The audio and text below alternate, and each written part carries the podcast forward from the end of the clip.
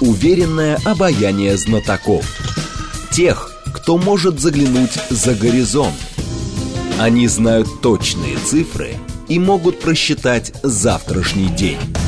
Умные парни вновь и вновь выходят в прямой эфир, чтобы многое нам объяснить. Программа предназначена для лиц старше 16 лет.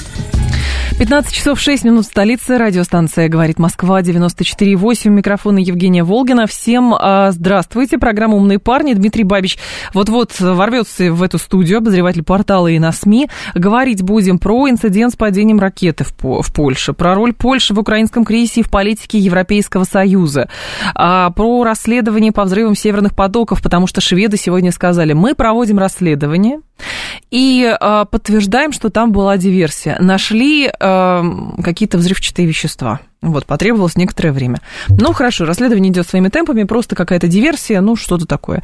И про возможность переговоров, конечно, между Россией и Украиной тоже будем говорить. Ваши вопросы 7373948, телефон прямого эфира 7373948, по коду 8495. А, так, э, стрим в Ютубе тоже у нас продолжается, канал «Говорит Москва», пожалуйста, подключайтесь, телеграм-канал «Радио говорит и Москва», латиницей в одно слово, там и все последние новости, и тоже есть а, стрим.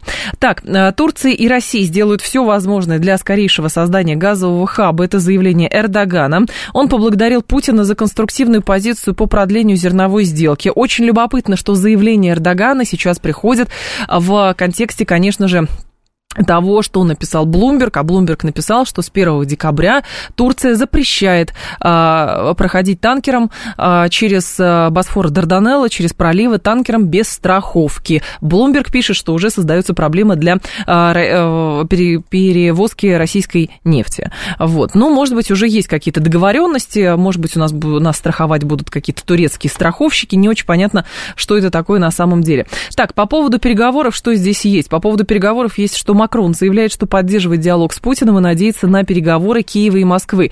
Давайте про переговоры с вами тоже попробуем и начнем. А есть в них смысл, как вы считаете? Ну вот просто в них есть или сейчас, на данный момент? Или ни о каких переговорах речи быть не может? С учетом того, какие а, сводки с фронта приходят, с учетом того, что в международной а, повестке, поэтому никакого смысла вы сейчас не видите. Ну как бы вот если даже, хорошо, вот сейчас а, вдруг так случилось, все сели за стол переговоров. О чем договариваться? Вот о чем? А, понятно, что, ну, как бы сложно говорить, что какие-то стороны пойдут на какие-то довольно серьезные уступки. Вот. Бесконечно какие-то жесты доброй воли, наверное, делать невозможно. Просто в какой-то момент это становится, ну, а, как кажется, политически опасным. Вот. В то же время, рано или поздно, как говорил генерал Лебедь, а, любые, любые военные конфликты заканчиваются мирными переговорами.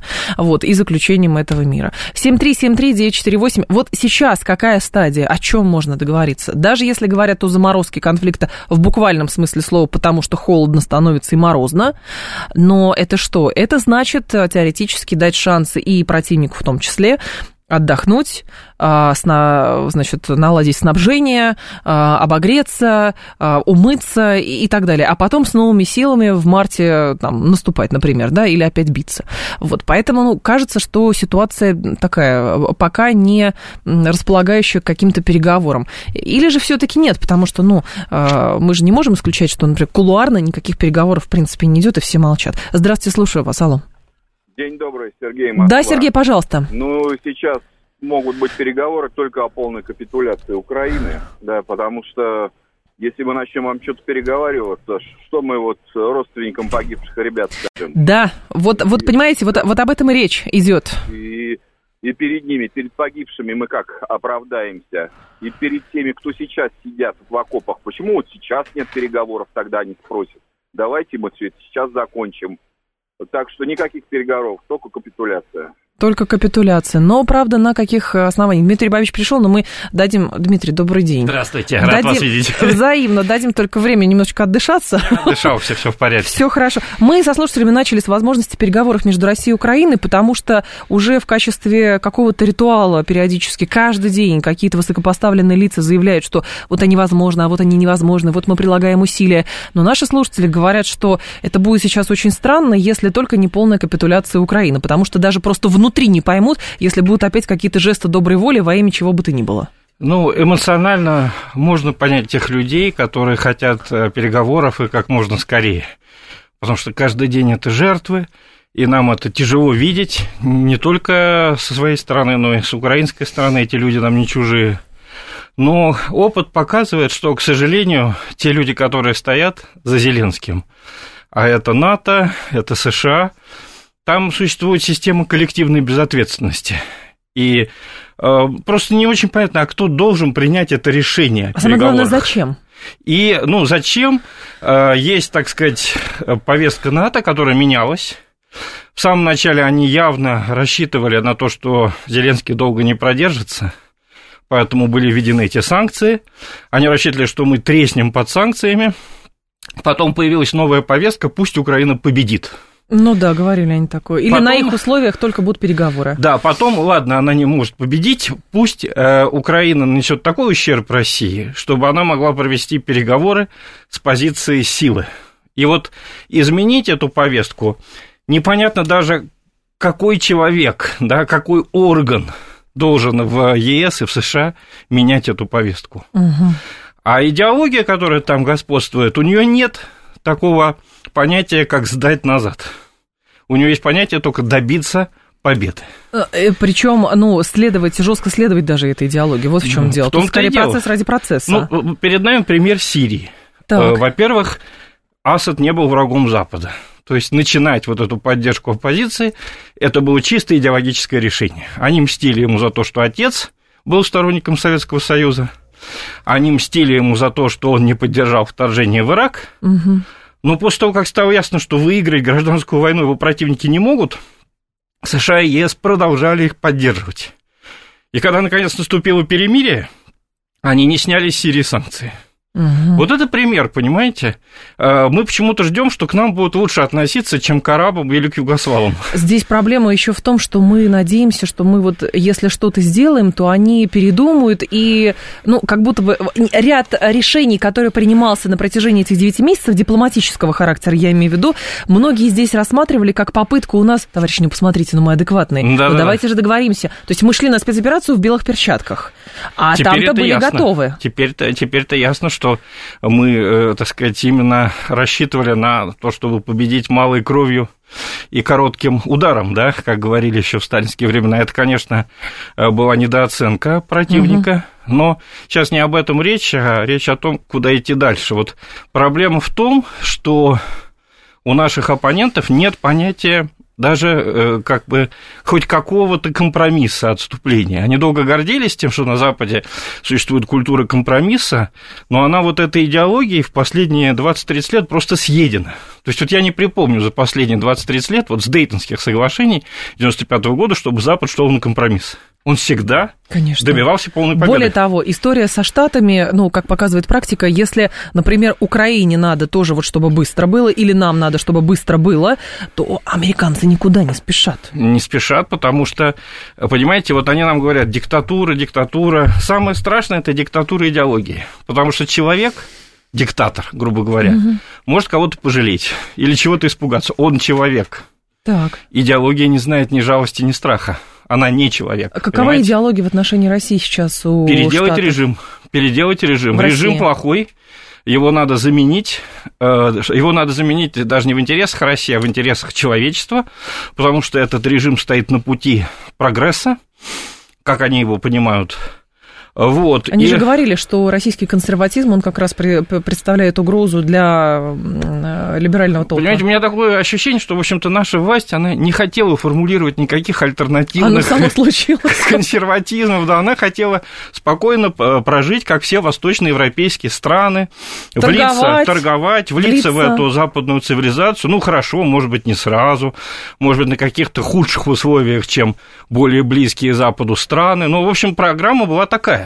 А и она не менялась. Не а что пошло не так? А вот что-то не пошло, начиная уже где-то с, я думаю, э, вот с момента, когда они приняли ПРО, да, отказались от, э, в общем-то, основополагающих документов сокращения вооружений, э, ну, Югославия, конечно, тоже немного напугала, да, а потом пошла поддержка боевиков в Чечне, а потом пошли события, значит, в Сирии, в Ираке и в других странах, да, в Ливии, И тут уже наша, как бы, элита, она увидела, что план не работает. Вот план, которого придерживались все эти годы, угу. в который вложены огромные деньги, он не работает. Что, чем же его заменить? Что сделать? Ну, чтобы быть э, привлекательным рынком, нужно иметь, э, ну, по крайней мере, хотя бы 200-300 миллионов потребителей. Да? Мы стали выстраивать таможенные и прочие отношения со странами Советского Союза, да, чтобы увеличить вот этот С самый свой пул, да, да, в том числе даже за свой счет. Ну, вот. идея единого пространства от Лиссабона Единое экономического пространства. Даже мы не претендовали больше на Лиссабон до Владивостока. Это последний раз прозвучало, по-моему, Медведева. Хотя это было бы прекрасно и для Евросоюза, и для России. Ну, стали пытаться выстраивать эти отношения с постсоветскими странами. А тут грянула революция на Украине которая просто похоронила это единое экономическое пространство, потому что Украина – это огромный его кусок предполагавшийся. Конечно. И после этого Украина стала рвать все, любые экономические связи, значит, а, любые контакты. Э, напоминаю, треть членов правительства после Майдана это были члены партии «Свобода». Ну, какие там с ним могут быть таможенные отношения? То есть это тоже идеологическое выстроенное. Да, и схема. мы стали пытаться, значит, э, сохранить рычаги давления на Украину, поддержали угу. восстание на востоке Украины. А, очевидно, наша, так сказать, власть ждала, что оно заморозится, а они его не заморозили. Они его все эти 8 лет держали в горячем состоянии. Да? Наш слушатель... Постоянно же гибли люди. Да, наш слушатель Юра Каменков говорит, вы обманываете слушателей так. относительно причины процесса войны в Ираке и Сирии. США в Ираке иллюстрировали всех членов партии БАС. Да, наверное, Юра, но только надо здесь отметить, что представители партии БАС стояли э, у истоков создания исламского государства. Тогда Обиженные. он назывался Ирака и Леванта. Да, да бывшие члены партии БАС. Бывшие члены партии БАС, да. И это, кстати, пишут пишут не какие-то, не какая-то наша пресса, это пишут американцы. в том числе американцы и англичане. Книжки выпущены, даже у нас выпускаются, пожалуйста, почитайте. А бывшие запрещенная в России да, организация, напомню. Бывшие сирийские, бывшие, извините, иракские военные составили офицерский костяк. Костяк, э, конечно, вот ты то хотел сказать об этом. Запрещенного поэтому... в России. Нет, тут э, как бы э, наша власть постоянно давала возможность Западу пойти на компромисс и с минимальными потерями выйти из ситуации были Минские соглашения, да, Последний раз вот попытка была сделана в конце прошлого года. Давайте вернемся к 97 году. Все было так хорошо. Я помню подписание этого соглашения, основополагающий акт России НАТО в Париже, в Елисейском дворце. Угу. Ельцин приехал, все его прямо обхаживали, значит, э, все эти члены э, стран, э, члены полка НАТО были представлены своими президентами. Ельцин там, как всегда, сморозил как будто глупость, он сказал, что у нас снимаются с ракет все боеголовки, помните, это была история? Да, да, да, да. Вот, ему это простили, ну, бог с ним, так сказать, скандальчик маленький Нет, ну, вышел.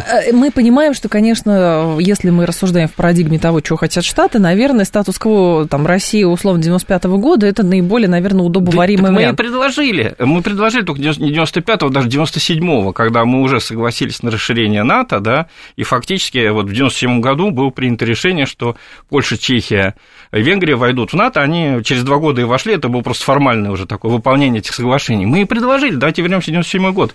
Я помню, как э, французское телевидение тогда описывало подписание этого соглашения, показали всех этих членов а, подписывающих делегаций, сказали, ну, чем не семья? Прекрасная mm-hmm. семья. Да. Вот. Мы все время предлагаем вернуться к семейным отношениям, они все время говорят, что нет, настали революционные времена, э, и ваш режим никуда не годится. Это все напоминает, знаете, как эти фильмы о гражданской войне, когда там семьи распадались, и э, как бы мирно настроенные члены семьи давали, говорили, давайте жить как раньше, братья и сестры, а те говорили, нет, вот уже новый режим у нас, и между ну, нами да. горит мост. Но здесь, правда, возникает другой момент. Вот сейчас, так как вы работаете очень много с э, иностранными источниками, да, и возникает как бы вопрос, есть ли ощущение, что действительно, ну, в какой-то момент иностранцы недооценили той степени действительно там... А, опасности. Сп... Опасности и плюс еще сплоченности в России. То есть как хотели? Санкционный блицкрик, все развалилось, пошли к Путину, значит, в режим шатать. Вроде не получилось. А давайте сейчас затянем историю на Украине, тоже пойдут режим шатать и так далее.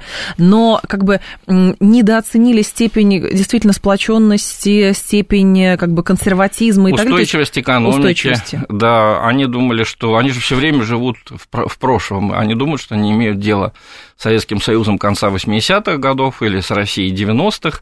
Поэтому я помню, когда после начала спецоперации пошла информация ложная, что какие-то чеки у нас вводятся для дипломатов, да, по которым они будут что-то покупать в магазинах типа березки. Какая да. радость была на Западе, потому что они как бы, вот оно, вот оно работает. Вот сейчас мы вернемся в 88 год, когда все ненавидели четвертое управление Минздрава, где лечились партийные чиновники, и все мечтали о магазинах угу. «Березка», сейчас у них что-то начнется. Но это оказалось фейком, как теперь говорят. Никаких таких магазинов не было, дипломаты спокойно у нас отовариваются. Э, я надеюсь, что в седьмом континенте, а может быть в пятерочке, вот, и, и как бы ничего не развалилось, вот, угу. они были крайне удивлены удивлены. А сейчас вдруг выяснилось, что Зеленский вообще просто опасный авантюрист, потому что ракеты реально украинские упали на польскую территорию, но он продолжает кричать, что это а Россия и требует очень, войны. Да, про Польшу очень интересно, потому что, да, многие обратили внимание, по иронии, первый об этом сообщил телеканал, который называется Z, вот, но да. бывают такие совпадения. Польский. Польский, да. Как его еще не запретили, я не знаю. Ну, что такое, нельзя буквы изъесть из алфавита. Ну, ладно. Они могут, они, если хотят, могут. Смысл здесь в чем? Сначала начали, значит, премьер-министр Польши договорился до того, давайте пятую статью быстрее, потом а, на следующий день уже президент Польши после американцев сказал, что у нас нет доподлинных доказательств, что это была ракета, выпущенная из России. Они, кто-то говорил, но это все-таки российская ракета, но имеется в виду советская, если это угу. как бы система комплекса С-300, которая, значит, работает в качестве ПВО на Украине. Советского Союза там, наверное, осталось на складах довольно много. Это из Словакии, скорее всего. Или из Словакии, да. Куда мы поставляли эти ракеты. Сегодня э, вишенка на торте была следующая. Газета «Политика» сообщила, что Госдеп настоятельно не рекомендует Евросоюзу активно обсуждать эту тему, там вот как бы вольный угу. перевод, а, потому что это, ну, несколько чувствительная тема. Да. А вот как это понять? Ну, э, что имеется? Ну, они же и так, так сказали уже, что это не, Россия, не выпущенные из России ракеты. Зеленский рвется, говорит, пустите нас, наших следователей, мы сейчас все выясним. Мне кажется, это на человеческий язык переводится следующим образом. Знаете, как в фильме «Доктор Стрэндж Лав», да? Я помню этот фильм, да. Да, то есть звонит э, Байден, так сказать, Европу и говорит, наш агент на Украине, президент Зеленский, он немножко funny in the head, он немножко смешной в голове, ну, то есть, на самом деле, просто авантюрист и бандит. Не слушайте его, не, не, не пускайте дальше эту информацию, пусть он дальше говорит, он много чего говорит, мы это не замечаем, давайте попритушим это, попригасим эту ситуацию. Ну, просто Байден все таки он принадлежит еще к тому поколению, которое э, пережило 60-е годы в сознательном возрасте и помнит ужас, который что тогда там, охватил... Минута давай, да, до ядерной все эти войны, вещи, да. как раз фильм «Доктор Строжевав» снимался. Конечно, тогда. можно, можно как раз его посмотреть, вот. да, очень А вот те, кто помоложе, а те, кто помоложе, в том числе и польский относительно молодой премьер с такой старческой физиономией, э, вот, они этого уже не помнят, вот, им хочется показать смелость, побрецать оружие. Но им хочется побрецать оружием, потому что они уверены, что их это не коснется, это будет где-то в другом месте. Вы знаете, партия «Право и справедливость» в Польше э, – это романтики в худшем смысле слова, да, то есть если их послушать, то вот они все без конца говорят об этих польских подпольщиках времен Второй мировой войны, которые боролись и с Гитлером, и со Сталином, uh-huh. да, без конца эти парады, воспоминания, э, романтика, вот, и они, как только начались события даже 2014 года на Украине, охотно стали создавать в Польше все эти отряды самообороны, который потом украинцы скопировали, и появилась вот эта тероборона, да, угу. это они у поляков скопировали. Вот, и, значит, э, поэтому там вот этот романтический, дурацкий пафос, э, мы все умрем в борьбе за это, он настолько силен, что непонятно, когда кончается игра и начинается серьезная политика. Да?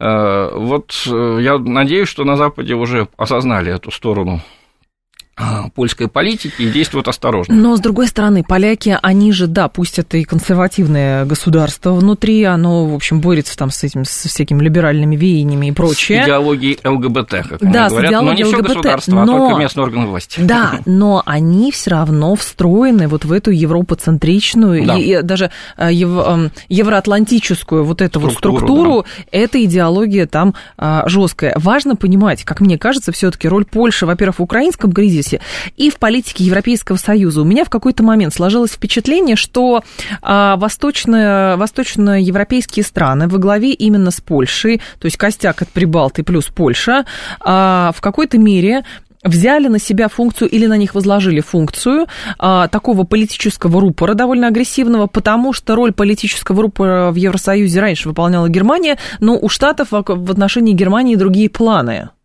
Ну да, и здесь даже, я бы сказал, история еще интереснее, да. А, после крушения коммунизма, как они говорят, да, то есть после распада Советского Союза, в Европе, и в том числе в Восточной, осталась куча безработных интеллектуалов, извините, да, угу. всех этих писателей, философов, Милан Кундера, там, Бернар Анри Леви, которые все вот боролись с коммунизмом, и вдруг у них не стало работы. Вот. И они придумали новую теорию, поскольку в Прибалтике и в Польше очень боялись все эти годы России – они начали говорить, об этом очень хорошо написал вот коллега Евгений Носович, по-моему. А я вот. его статью как раз, да, да, прочла. И, Она общем... очень точно, я могу, как да. человек, читающий постоянно поляков, это подтвердить. Значит, возникла такая теория, что вот Западная Европа, она расслабленная, она гедонистическая. А Восточная... Она как... глупая стала, да. А вот Восточная, они настрадались при Советском Союзе, они закалились, они, значит, вот они умные. Трудные времена родили э, сильных, сильных людей. людей. Да. Вот они умные, и их надо слушать про Россию, да, и они, э, значит, сгоняют с Запада вот этот налет гедонизма и, э, значит, э, расслабленности. И сначала это, ну, поигрались и хватит в, в университетах, в газетах, на телевидении а потом это потихоньку стало просачиваться в политику, да, угу. и сейчас это уже напрямую серьезное издание в Германии, во Франции пишут, что центр политической жизни Евросоюза смещается на северо-восток, он где-то там, значит, в Польше. За счет чего? Что Польша, скажем так, умеет вот поддерживать этот э, антироссийский вот этот настрой, консенсус, да. консенсус и идея, э, скажем так, Польша в любом случае никогда не была настроена на сотрудничество с Россией, да. в отличие от той же самой Германии. Ну, я бы не сказал, что уж совсем не настроена устроено. Были там разумные люди и в 90-е годы, и даже в начале 2000-х, но силы а, так сказать, а, гру- грубо антироссийские, да, до ксенофобии такой прямой, они там были всегда, никогда не утихали, э, не, утихала их риторика. Вот. А сейчас, понимаете, как э, Запад сам устроил такую истерику по поводу наших действий на Украине, что э, он себя убедил, что, получается, польские националисты были правы. То есть это мы были слепые, мы не предполагали, что Россия это может сделать, а раз Россия это сделала, значит, вот все, что нам говорили э, польские параноики, значит, это все правда. А, их, как говорится, как написал бы Лесков, дело выгорело. Угу. вот, значит, надо у них учиться действительно переносить центр э, европейской политической мысли куда-то вот на северо-восток, учиться у Прибалтики, учиться у финнов, которые сейчас тоже заболели паранойей. Это очень плохое для нас развитие событий, но самое смешное, что европейцы нам на него покажут и говорят, а вот вы сами виноваты, если бы вы не сделали Здесь... это с Украиной, этого бы не было. Да, это как с ракетой они сказали, да, да и она бы не была выпущена, если бы вы не начали операцию, нам бы не пришлось ну... защищаться, это понятно, но здесь меня, честно говоря, беспокоит другое.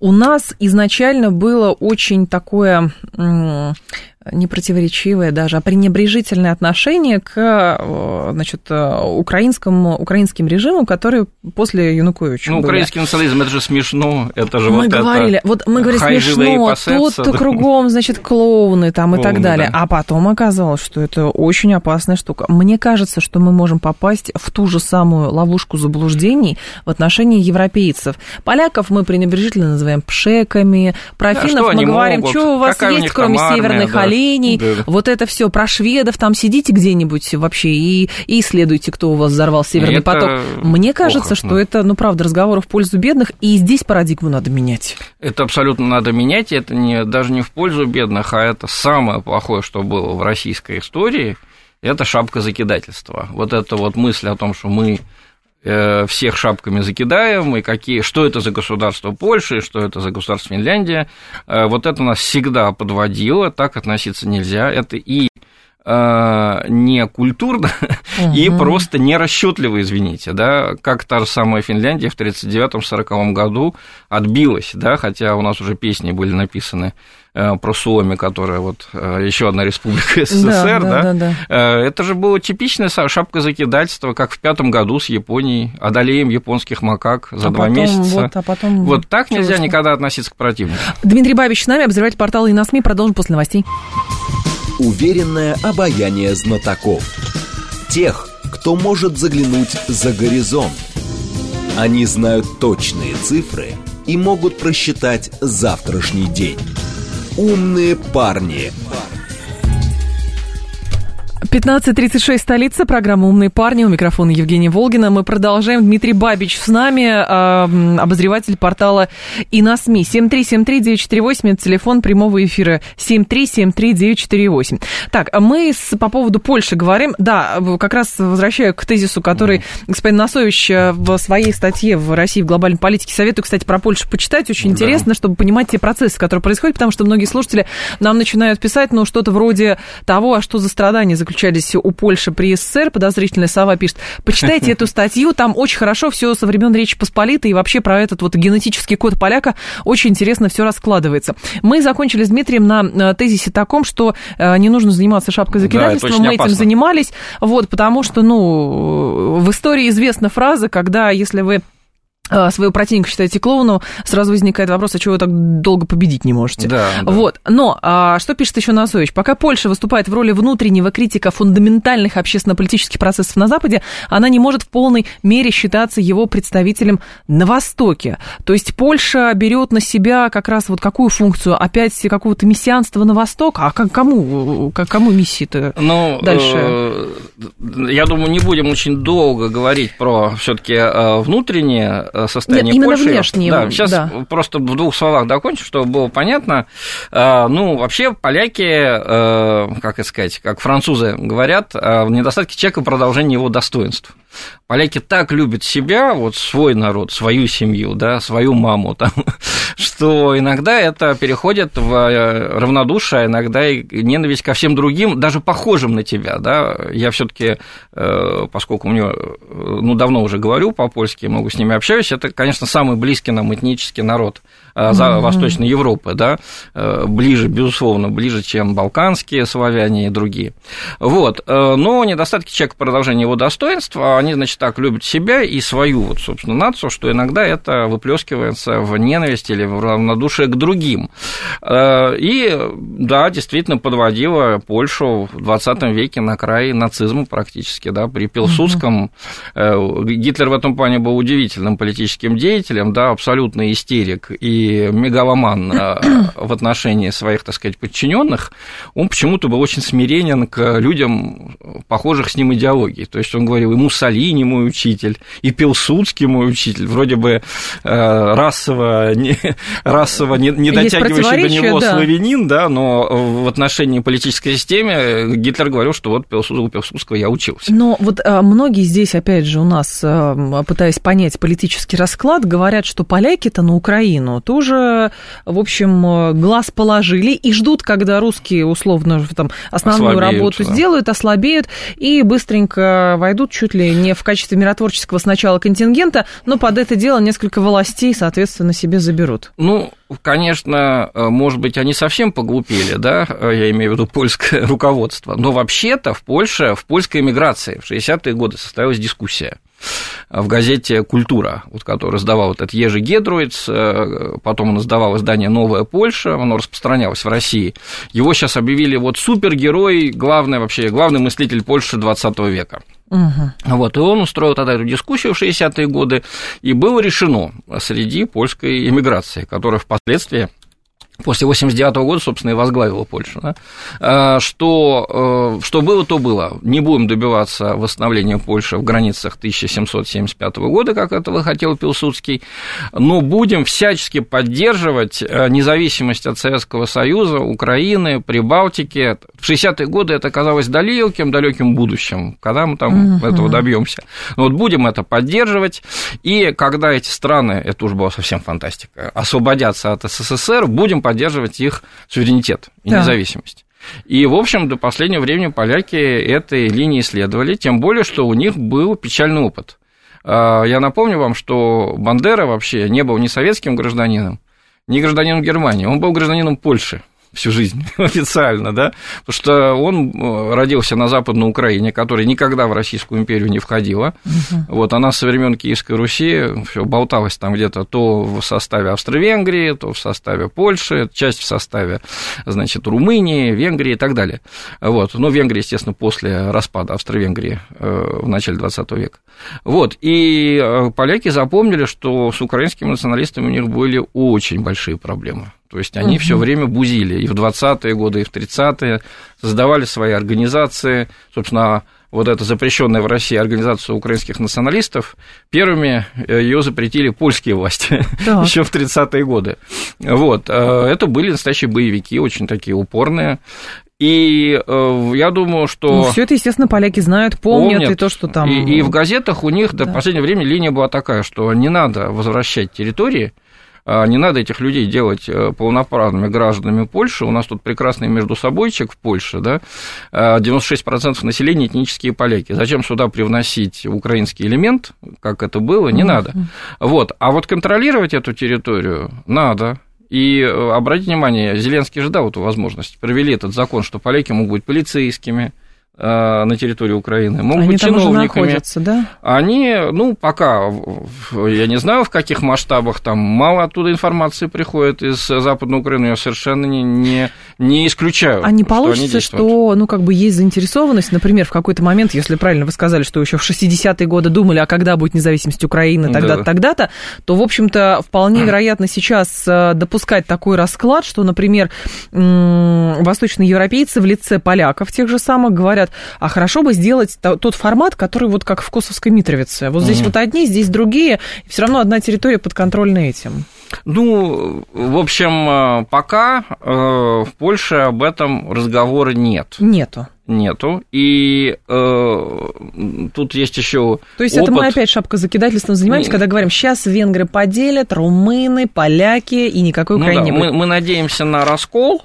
Э, там, где признаки раскола есть, и он когда-нибудь, наверное, будет, но пока что нет. Так же, как с НАТО, да Э, НАТО само, э, вернее, сама угу. столько говорила о своем расколе, что мы, по-моему, в него немножко стали верить, да.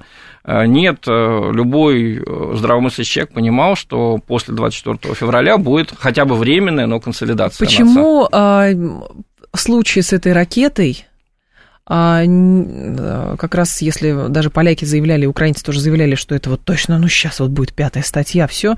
А почему сдали в какой-то момент а, назад? Я думаю, что припугнули хозяева Запада, да, то есть... Э, то есть там этот казус Белли точно не нужен, который ну, пытаются ну, создать в да, Восточной Европе? Ну, очень слишком страшно, да, потому что, э, значит, поляки стали говорить, что это вот-вот-вот оно, то самое, что, чего мы боялись, но на Западе просто раскинули мозгами. Если русские пока не могут даже Херсон удержать, то вряд ли они сейчас нападают на Польшу. Ну, это похоже на бред, да?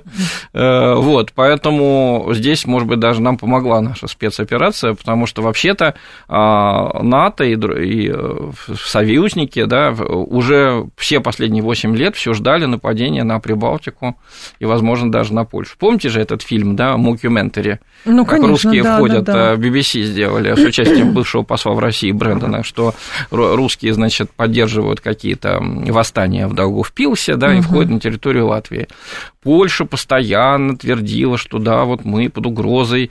Фиона Хилл, э, советница Трампа по России, да, бывшая участница Валдайского клуба, она все время говорила, что Путин не остановится на Украине, он пойдет дальше в Польшу.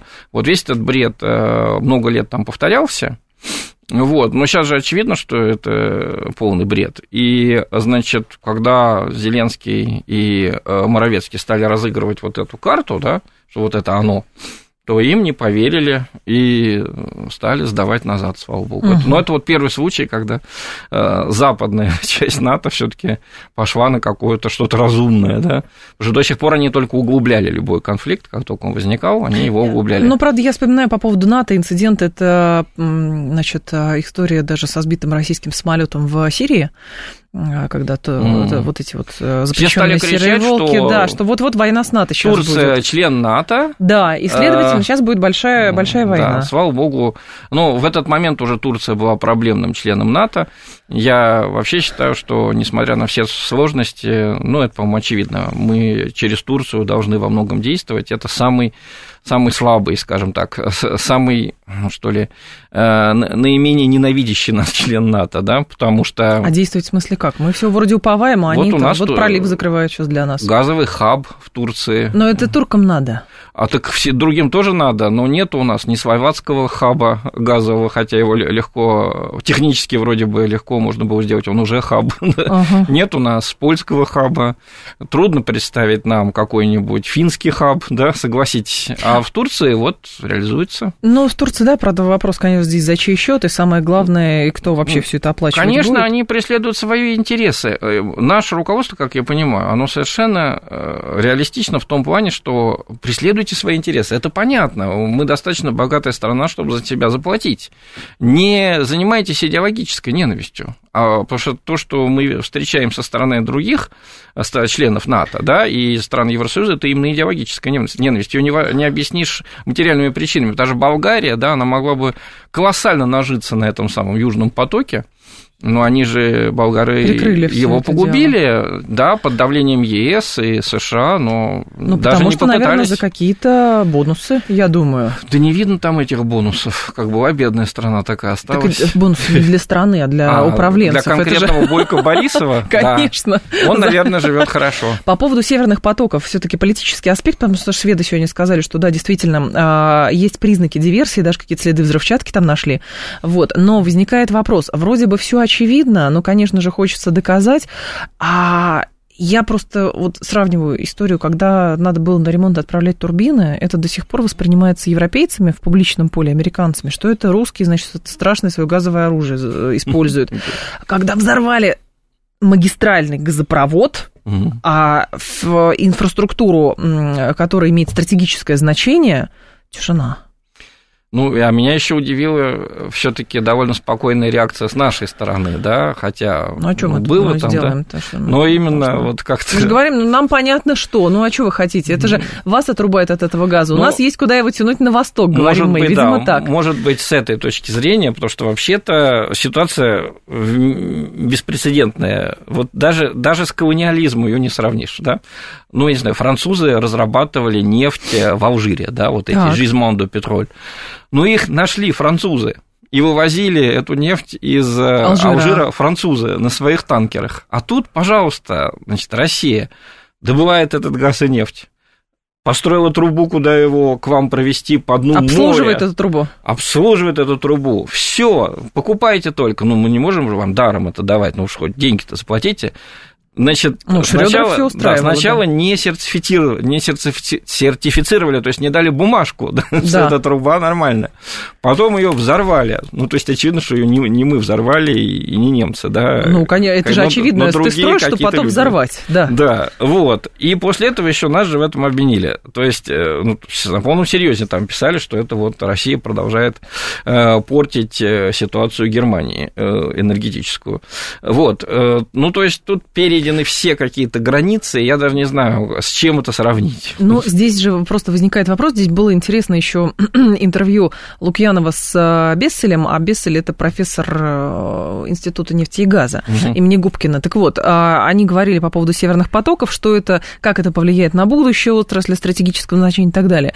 Бессель говорит, что Европа придет в себя и поймет, что нужно договариваться. Ну, то есть, что Европа вдруг как-то каким-то образом очнется, поймет, что как-то их довольно серьезно используют, или а, есть предел а, тому, что сейчас а, происходит, и э, сделают что-то другое, и какую-то ну, контрреволюцию строить, не знаю. По, по, как говорится, по большому счету, если смотреть на big picture, так сказать, когда-то в далеком будущем Европа, конечно, все поймет, потому что это великая цивилизация, и все вернется к каким-то нормальным отношениям, да, но в ближайшее время нет я боюсь. Э, и потому что по какой логике, э, так сказать, мыслит Бессель? Он мыслит по логике интересов, да, это же в их интересе. Ну Дешевые ресурсы, существа, хорошая да, промышленность. Да, все живые существа любят, так сказать, э, комфорт и тепло, тепло да, значит, все будет хорошо. Но мы живем в сложном обществе, да, таким же образом в свое время историки ломали голову в Америке, зачем Гитлер стал уничтожать евреев. Они же могли быть настолько полезны, они бы ему придумали атомную бомбу, они бы ему еще что-то сделали. Ну вот он в его идеологическом мире этих людей не должно было быть. Угу. Вот. Э, так же и здесь, понимаете, но я против сравнений прямых современного Запада с нацизмом, потому что это третий, другой вид тоталитаризма. Но в чем э, его родство с нацизмом? Сейчас коротко скажу. Значит, э, ультралиберализм, то есть тот та идеология, которая господствует на Западе, она хочет победить во всем мире. Это правда.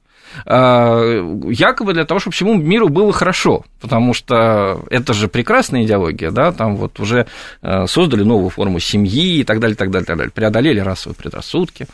Вот. Эм, если вы хотите стать главенствовать во всем мире, вам рано или поздно придется бороться с большими странами, правильно? Угу. Мы в нашем тоталитаризме это проходили. Помните, большевики в 20-е годы вообще-то жрать нечего после гражданской войны, басмачи, там, поляки, но наши товарищи готовились к битве с э, Великобританией и США, которые на другом конце вообще глобуса, да? А, по, по логике это было безумие, да? Но в их логике это было совершенно нормально, потому что мы же земшарная республика Советов, и чтобы победить, мы с крупными будем бороться, басмачей мы потом додавим. Угу. Вот. И также и на Западе вот эта причина э, неприязни к России и Китаю, она не связана с тем, что вот у Они нас какое-то да? такое очень антизападное руководство. Неправда, оно таким не было, и в Китае оно таким не было и не является. Да китайцы тоже прозападные, да и мы тоже. Абсолютно, и детей посылали на Запад учиться. Зря у нас думают, что только наши чиновники их посылали. Вот. Э, но поскольку это страны большие, то западные идеологи их рассматривают как угрозу. Угу. Они могут сорвать план. Вот. Ну хорошо, значит, что такое большое государство? Оно никогда не бывает вот абсолютно гомогенным, да? Оно потому большое, что у него или много меньшинств внутри, как у Советского Союза было, или недовольные соседи, как у Китая, которые да. все время боятся, что он их сметет с карты.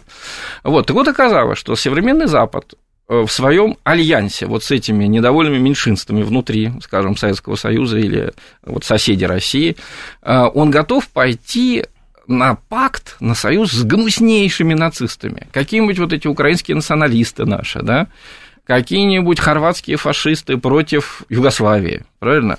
Которые вообще в 17 веке живут, да, с каким-то культом Франьо Туджмана, с этими вещами, значит, православные... В своем мире. Схизматики. Ничего, ничего, все это Запад принимал.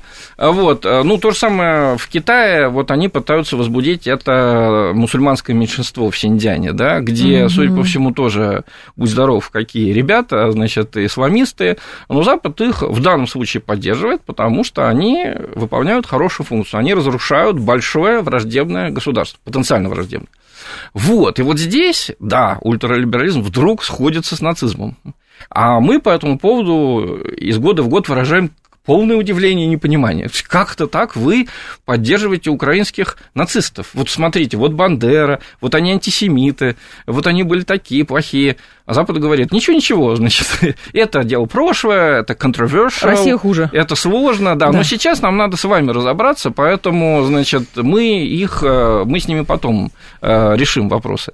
Вот очень смешно, кстати, как это получилось с Польшей, да, Польша, когда она была, граничила с Советским Союзом, э, то и в США, и Западная Европа закрывали глаза на грехи польских националистов. Пожалуйста, папа Иоанн Павел II, вот вы такие католики, никаких возражений против э, аборт, э, значит, борьбы с абортами, развода это плохо, вот, значит, все, все, все. А когда, как им показалось, линия фронта ушла куда-то на Донбасс, вот, значит, Украина стала наша, Прибалтика наша, Польша оказалась как бы в тылу.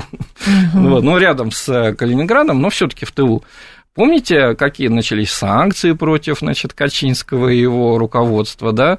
Вы там нарушаете какие-то наши общие принципы, что это какие-то зоны свободны от идеологии ЛГБТ, это гомофобия, угу. вот, начали их э, давить, да? Так. А сейчас, когда э, с перепугу показалось, что сейчас опять с Донбасса эта граница передвинется куда-то под Львов, а они перестали э, прессовать поляков, сейчас они опять герои, и, значит, э, центр Евросоюза перемещается на север-восток Европы. Ну, просто интересно, э, скажем так, как история, она же циклична в какой-то степени, и, наверное, законы там исторические, да, они тоже присутствуют. присутствуют. Но мы понимаем, что тоже наивно предполагать, что вот сейчас европейцы, значит, проснутся, поймут, что какая-то ерунда у них происходит.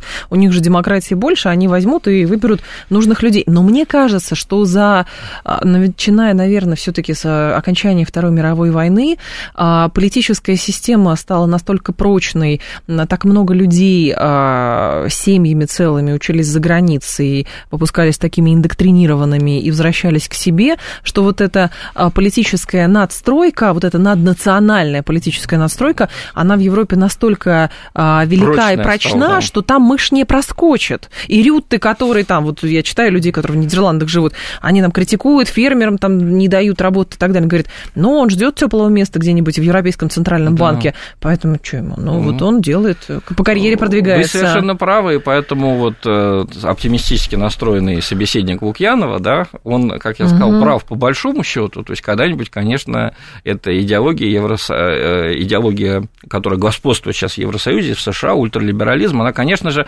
провалится, да, потому что она не научная, она Понятно, не да. практичная, злая, жестокая и так далее. Но э, какое-то время она будет царить. Они еще в каком-то периоде, знаете, вот как у нас между Лениным и Сталиным, они даже еще до Брежнева не дошли. Хотя Байден выглядит поживым, да, но это а, скорее такая аномалия. А что будет, вот э, вы совершенно правильно сказали, значит, вот это уже наднациональная прослойка, которая как раз правит в Евросоюзе, все эти еврократы, которые там десятилетиями живут да, еврократы, да, да, да, их так называют. Да, значит, что они делают? Всех своих оппонентов они говорят, это крайне правые или крайне левые. У них это уже... или фашисты, или большевики, все да, другого не у дано. них уже все, кто с ними не согласен, все крайне правые. Значит, э, в Польше вот эта зона свободная от идеологии ЛГБТ, все, ты фашист. И партия, которая это поддерживает, это фашисты. Ну, и самое ужасное, что наши телевизионщики иногда переводят это с английского и берут на веру. И говорят, ультраправая партия, значит, там Марин Ле Пен. Она там тоже не ультраправая, это просто неправда. Аль Дмитрий Бабич был с нами, обозреватель портала Иносми. Дмитрий, спасибо, ждем снова. Спасибо. Далее у нас «Анатомия Москвы», потом новости, потом Юрий Буткин. До понедельника с вами прощаюсь. Всем хороших выходных.